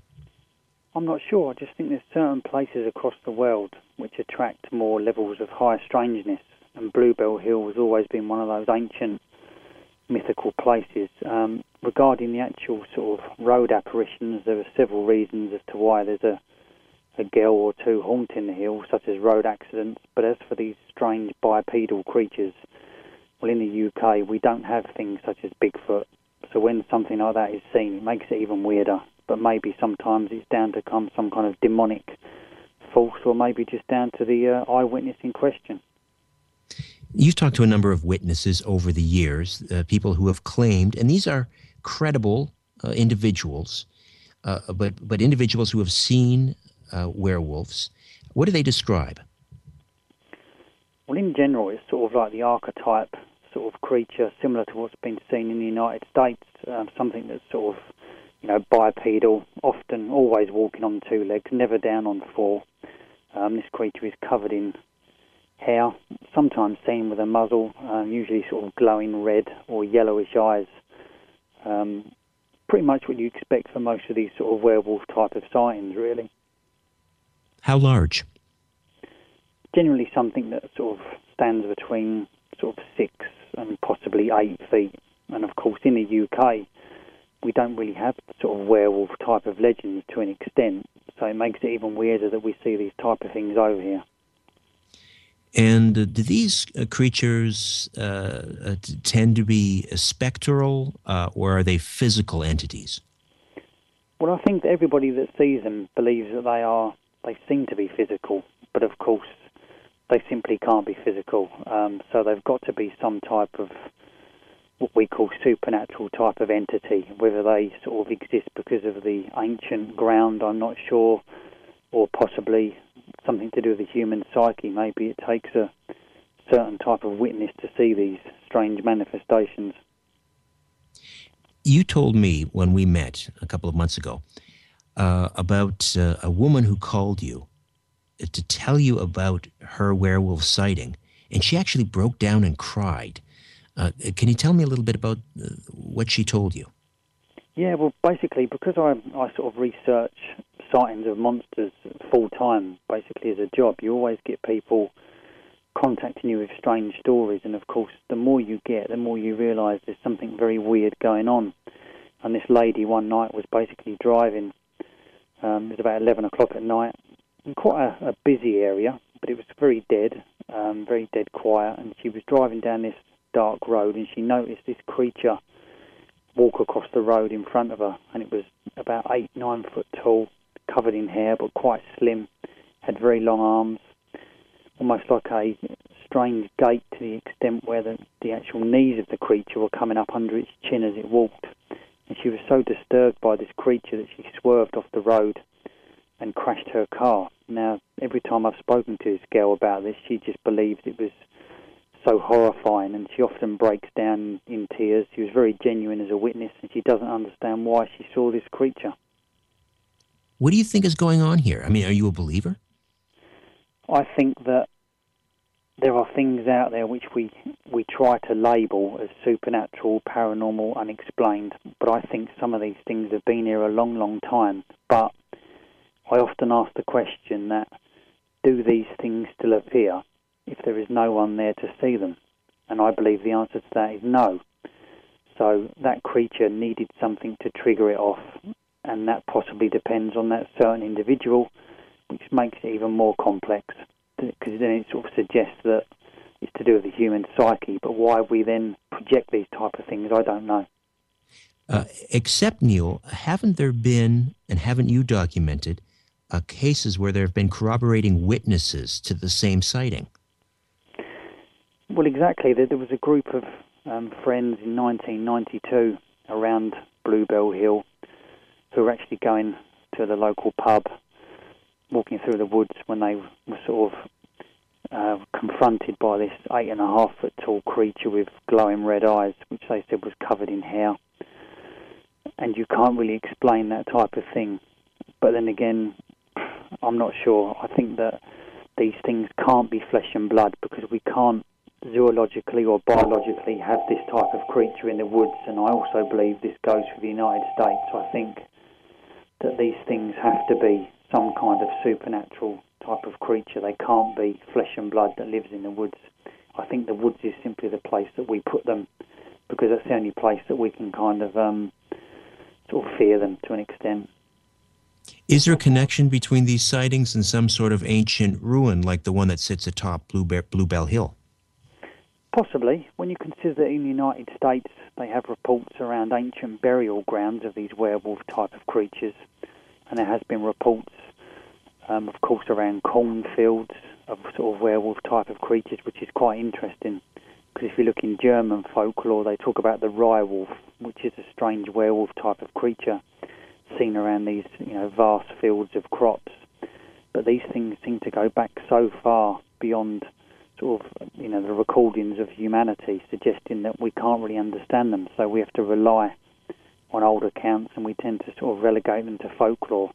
But I believe that these things have always been here, so maybe there is some type of connection to ancient burials and places of sacrifice. Has anyone ever felt physically threatened or in danger in the presence of one of these the werewolves? There's been a few bizarre reports all over the UK. There was a report, I believe it was in the 1970s, in Northumberland, in the north of England, which they called the Hexham Heads. And these strange stone heads were found in this back garden, and they were put into the house. And as soon as these heads were put into the house, the actual people in the house started seeing these bizarre wolf-like creatures on the stairs. It reminds me a little bit of the British film Dog Soldiers, which is a similar type of thing, where these werewolves type of invade this sort of farmhouse in the remote sort of Scottish Highlands. And again, they had this tall, spindly look about them. And there's also the report from the 1970s when a lady who I've become good friends with reported that she was out with making a campfire with her boyfriend when she saw this creature very close by, and she felt absolutely terrified and had to get away from this actual area. But I don't know of many cases where people have actually been attacked, but maybe it's more of a sort of a mental type of confrontation. Is there any particular time of year when they're seen most frequently? I mean, is there any connection at all to the full moon, or is that simply Hollywood legend? I think it's all Hollywood legend. Unfortunately, the same as vampires, I believe that werewolves have been transformed into these almost gothic, dramatic images, and of course they embed themselves in our culture, and that's what we believe them to be.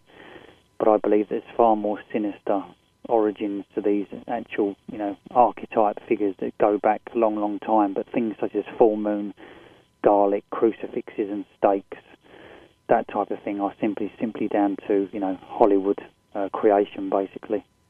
Neil Arnold is with me, live on the line from Rochester in Kent, England, and he's one of Britain's preeminent paranormal researchers, the author of a number of books, including Paranormal London, Monster, the A to Z, or I should say the A to Z of zooform phenomena, and Mystery Animals of the British Isles, Kent. Now, as I mentioned off the top, Neil, you were out tonight, just got back within the hour, investigating sightings of a black leopard down in your neck of the woods. When we come back, we'll discuss that. Back with more of The Conspiracy Show. My name is Richard Serrett.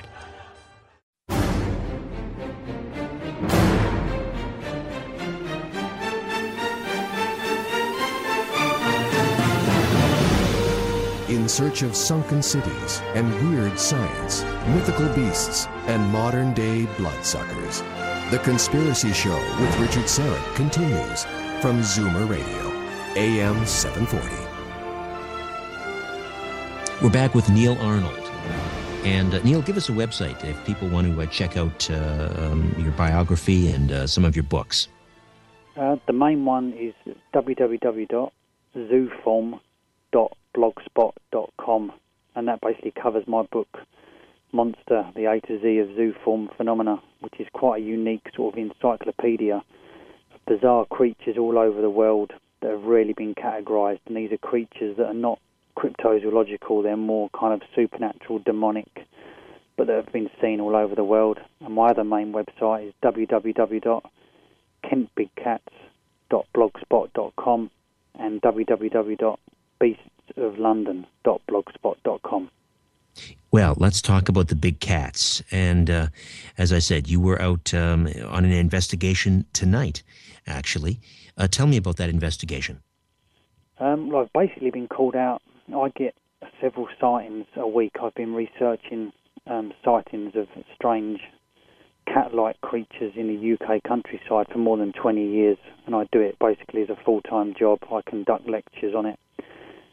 So I get many, many calls, and I was basically called out after a lady in a very remote area in Kent believed that this black leopard had actually been in her garden. And the bizarre thing is, this lady has got a very, very clear photo of this animal. Strangely, the animal has been coming in her very small back garden quite a lot. But once I went to the area, I realised it was completely surrounded by fields and woods. It was a perfect area, but what's also turned up now is the fact that this animal has also got 3 cubs, and these have also been photographed as well. So at the moment it's an ongoing sort of investigation, and hopefully we're going to get some more photos.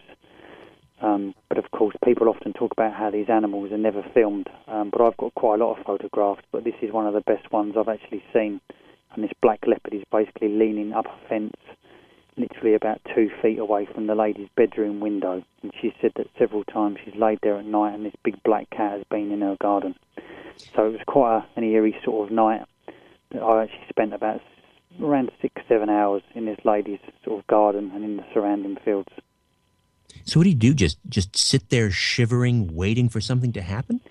Not really. It's important to eliminate all the sort of natural possibilities. You know, you've got to look at, you know, feral cats and dogs and things like that. It's interesting to look in an area to work out if there's a food source. Of course, rabbit, pheasants, pigeons, foxes. There's also sheep in the area. There's also a stream in the area which suggests this animal can drink and also use this stream to navigate. Also, there's a railway line in the area which a cat would use to navigate alongside. And also as well, if this animal has got cubs, which appear to be about 5 months old, then of course it may be sticking in an area for about, you know, 5 or 6 months, because of course it needs to feed and it doesn't want to take its young too far. And of course the young do need to stay with the mother until eventually they reach around 18 months and then they go off on their own. So sometimes it's a case of having to sit there patiently. But this one was okay, because as it started to get very, very cold, we was allowed to sort of sit in the lady's actual bedroom and look out onto the garden, but we didn't actually see anything. But I do believe that we will actually get something else on film. But like I say, what the lady's got on film is very impressive. Just to be clear here, we're not talking about just some large house cat. You're talking about an actual jungle cat. It's not supposed to be in England. but they've been seen for centuries, dating back probably to Roman times, perhaps. Is that right? Well, certainly when you look into the actual folklore of it all, this has been going on all over the UK and, in fact, the rest of the world for a long, long time. Certainly in the UK, in the 1960s and 70s, people did have these type of animals as pets, but they only lived until they were about 12 or 13 years of age. So anything released in the 70s would have died. But, of course, these animals could well have bred. If you've got a leopard or a cougar cub and you let it go in the wild in the UK, it would certainly be able to live very easily. But, of course, there were reports dating back to the Victorian times when there was travelling menageries. So people have always kept these sort of cats, but certainly in the 60s and 70s it was quite common to keep, sort of a large cat as a cub, a cute and cuddly cub, and very easy to let one go, because nowadays you can't really keep these animals. But we seem to have an abundant population of black leopard, puma, lynx, and also smaller cats, which would be a jungle cat. But also as well, this is happening in Australia and also the United States, where there are also black leopard reports as well. Why, when it comes to the UK, why is it primarily the black panther? Why don't you see the spotted leopard or tigers? Why the black panther? Well, basically, if somebody did have a lion or a tiger, people seem to forget that a lion would seek a pride, and they both seek large prey. If you had a tiger walking across the field, it would be very easy to spot because it's a huge cat. The puma is a very elusive animal, and you'd very rarely see it. It's very rarely seen in the United States, of course, where it's known as the shadow cat and the ghost cat. The black leopard is interesting because, of course, a black leopard is quite a suave and sexy animal to keep as a pet. It's a very symbolic, iconic cat. Now, of course, people get confused because they talk about panthers, but a panther, of course, is not a species of cat. It's simply a word to describe the black leopard. But people often don't realise leopards can, in fact, be black. They can be very dark due to a skin pigment known as melanin. And you can see the actual rosette pattern underneath the coat. But if you've got a black male and female leopard, they will only produce black offspring due to the recessive gene. And I believe that this strain is simply effective to the extent where we're only seeing black leopards. I've never received a report in my neck of the woods of a normal leopard, but I'm pretty sure that there may be a few in other parts of the UK, but it's only black leopards in where I sort of do my research. And has anyone ever been attacked? There has been one or two cases. This is the big concern I've got. Because I do this full time, I simply make the public aware these animals exist because the authorities just aren't interested. Maybe this is simply because it's not a bizarre conspiracy. I just think the authorities wouldn't be able to afford to monitor these animals or exterminate every one. But if a child is attacked, then we've got a big problem. Now, a couple of years ago, a guy in Kent did actually accidentally approach a lynx one evening, which was eating a rabbit, and he thought it was a fox. And this animal turned around and slashed him across the hand. Now, if that was a child, I'm sure lots of newspapers and police would turn up and create a bit of a witch hunt, and that is the concern I've got, which is why I believe it's about time these animals were brought away from folklore and monitored officially. But at the moment, it's just literally me out there on my own trying to make the public aware and collating the evidence. Well, Neil, you and I discussed this when I was in Kent with you. I think the reason that the government will not acknowledge the existence of these exotic big cats roaming around the UK is it comes down to insurance and money. It's the same reason here in Ontario, in Canada, the rumors that the eastern cougar, a large predatory cat, the rumors that it has returned after about 100 years of virtual extinction. If the government acknowledges they're back, then they're on the hook for compensation to farmers if they lose livestock. That's right. It's the same with people losing domestic cats as well. But of course it would cost the authorities money, like I say, to exterminate everyone, or certainly to go out and try and track these animals. It'd be great if they could track them and prove to people they don't attack humans. But in the UK, we've got this bizarre sort of perception of wild animals. They want to reintroduce the lynx back over here to control the deer.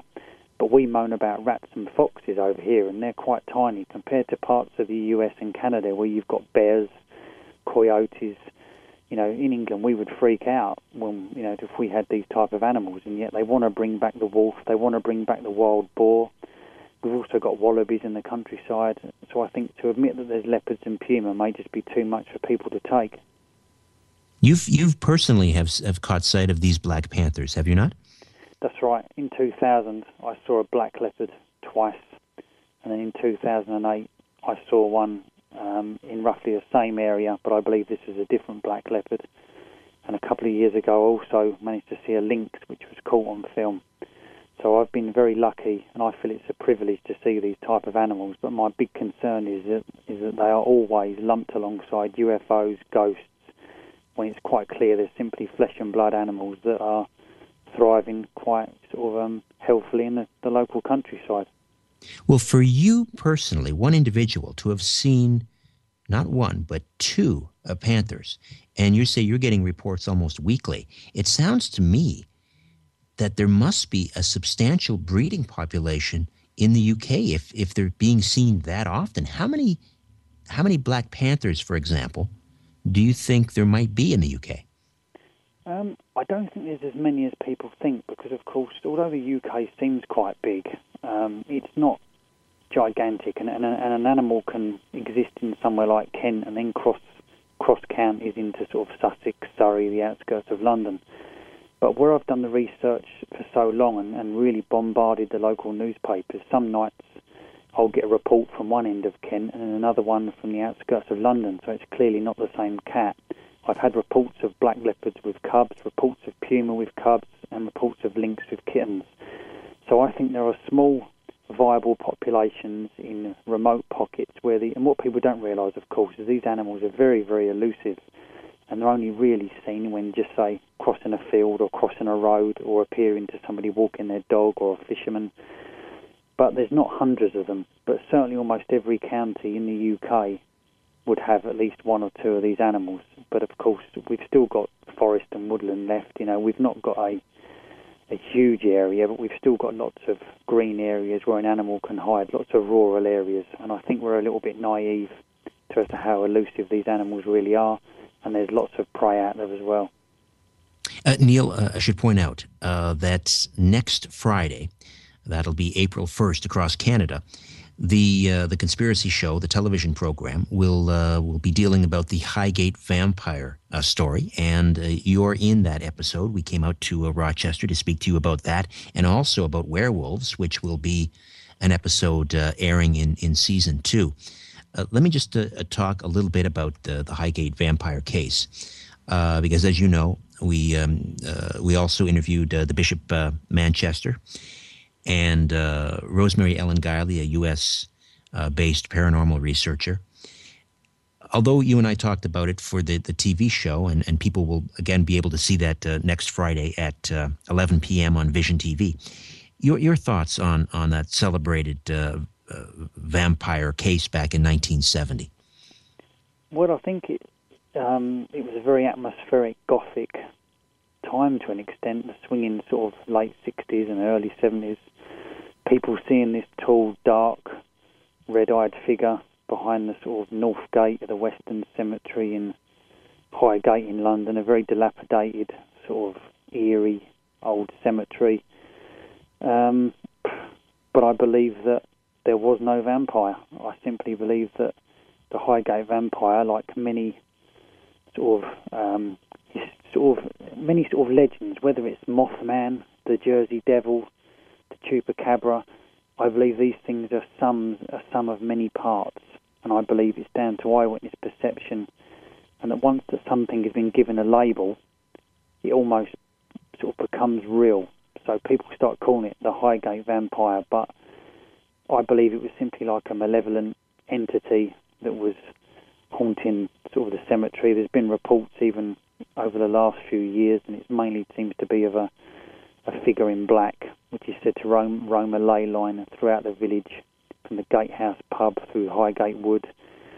I do not believe it was a vampire in any way, shape or form. I just believe that the newspapers and other so-called researchers at the time created this type of thing, and of course at the time it was hysterical for just a few months, a couple of years.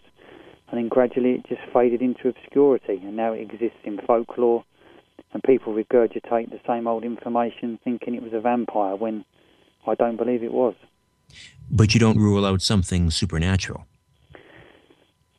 Well, again, I think we need to... Everybody's always keen to put a label on it. I think it could have been just a routine haunting. There were lots of alleged Satanists in the cemetery at the time. There was grave desecration, but there was also a lot of trespassers, lots of arrests at the time as well, lots of media intrusion. And I'm of the opinion that if people start to believe in something enough, it can actually start to happen. And this is why I did my monster, The A to Z of Zooform book, because a zooform is basically something that is a figure, apparition of demonic sort of quality that can appear in sort of type of animal form or with animal characteristics, simply because there are things out there which are seen, which are almost the product of hysteria, and they become manifestations. And I just think that sometimes, even if nothing has been seen, you can almost put a report out into the paper, and there's always somebody that will ring you up and say they've seen it. And I just think that the Highgate vampire case snowballed out of control. It became very political, very petty, and of course in the end I think that the inadequate investigations kind of clouded the real so-called ghost story behind it all. Now, you're in Rochester, and you and I walked up to the castle there. Is it the Rochester Castle? Is that what it's called? That's right. The scene of one of the most bloodiest battles in British history, from what I remember reading on the plaque there. Mm. And do you have any stories attached to the Rochester Castle that you could share with my listeners? Well, Rochester, where I live, is an amazing place. It's a former city and now a town which has a great Gothic cathedral and castle, and of course its real association is with the great author Charles Dickens, whose work is known all over the world. And basically this type of place has got the cobbled high streets, very old buildings that date back to sort of the 1100s. There's reports of ghostly monks. We've got very old public houses with tunnels underneath which stretch across sort of the street to the actual castle. And of course lots of people, like you say, there's been sieges upon the castle in the past, lots of people have died, and there's a ghost story of a lady in white which has been around for sort of several hundred years. But there's also a report of a black phantom monk said to actually appear in the castle. And interestingly, I did a book called Haunted Rochester, which is actually out next month.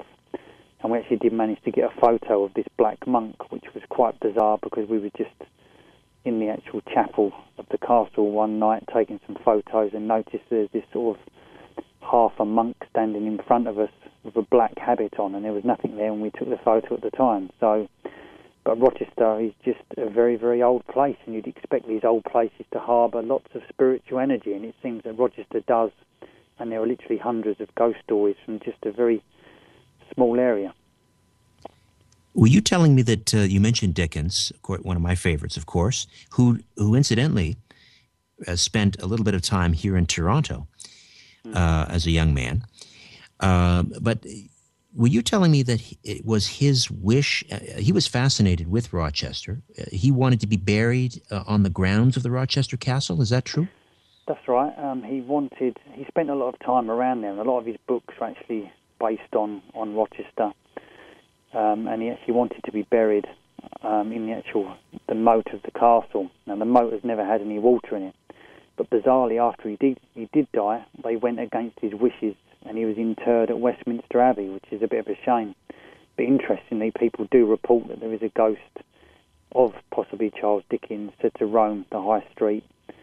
But I believe this could be simply down to legend. If anybody does see a shadowy figure, I believe it's like they sort of want it to be Charles Dickens to an extent. But certainly Charles Dickens, spent a lot of his time along Rochester. Well, I remember when you were telling me this, and you were in the car with us, and we were driving from your place up to the Rochester Castle. And one of the streets on the way there, I caught a glimpse of it over my left shoulder. And I have seen the 1951 Alistair Sim version of A Christmas Carol probably over 100 times. And I swear I know every frame of that film. as we're driving to Rochester Castle, I mentioned this to you at the time, I saw this building on the left-hand side, the archway. I was, as soon as I saw it, I said to myself, that's the location of the final scene where Ebenezer Scrooge is walking under this archway, and he sees a young Tiny Tim who is now no longer walking in crutches. He's been healed.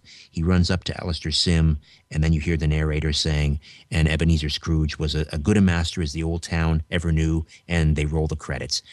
And ever since I got back from England, I've been scouring the internet to see if I can find out whether they actually shot any of that movie in Rochester. Do you know if they did? No, I'd certainly again. I'm going to try and I'm going to get. I've got a friend who's got a copy of the film, so I'm going to have to borrow it, and just so I can have a look at it. Maybe it will say on the end of the film, but I've got no recollection. It's been quite a long time since I've actually seen that film, but I'd like to see it again because I believe that Rochester has certainly got that right feel to it. You could really sort of make a good Scrooge along that type of place, so you never know. And that old archway is actually called Cemetery Gate, and it's said to be an old legend of a phantom coach and horses there, and it's got several names for it, Church's Gate as well, so maybe it was where they actually filmed it. Interesting. All right. Well, if you do find out, please let me know. In the meantime, hey, Neil, it's a great pleasure talking to you. It was just tremendous getting over there and meeting you in person, and I appreciate you showing me and the crew around Rochester. I'm only sorry that we couldn't hang around longer and checked out one of the locals for a pint. Well, we could have spoke about the Phantom Monks. Maybe we can do it another time. We certainly will. And in the meantime, again, we'll... look forward to your new book coming out on, is it Paranormal Rochester? I've got about 5 coming out. I've got Haunted Rochester is out next month, and also Mystery Animals of the British Isles, London, which should be quite interesting. It's probably the best book I've written. And also I've done a few other local ones, and eventually I'm going to be writing a book, well, I've mostly finished it, about cryptozoology in the movies. So that would be something for children and adults alike. Well, terrific, and here's hoping that we can connect during, is it Weird Weekend down in Devon? That's right. It's a very, very strange weekend full of speakers and lots of monsters. And that's in August, I believe. I think it's something like the 18th to the 21st, and that's like a sort of a couple of days where people sort of come and give talks and exhibitions, and it draws a good crowd as well, and people sort of exhibit lots of strange and weird items. And it's mainly cryptozoological, but you get people there talking about ghosts and UFOs as well. Well, we're really going to try and get over there to film some more episodes of The Conspiracy Show. Neil, thank you for this. Thank you for having me on. All right. Bye-bye. Bye. That's it for me. Thanks to Neil Arnold for checking in from Kent in England, Nelson Thall, our media scientist friend, and of course James Corbett, editor of The Corbett Report. It was great to hear from him from Japan. Also, thanks to producer Dan Ellison, Gene Stevens, George Grant, and of course Moses Neimer. We'll talk to you next week. I'll welcome Dr. Judy Wood to the program to discuss her riveting new book, Where Did the Towers Go?, and her theory that a directed energy weapon was used to bring down the World Trade Center towers. We'll also conduct a special remote viewing experiment live on the air. In the meantime, don't be afraid. There's nothing concealed that won't be revealed, and nothing hidden that won't be made known. What you hear in the dark, speak in the light, and what I say in a whisper, proclaim from the housetops. Move over, Aphrodite. I'm coming home. Good night.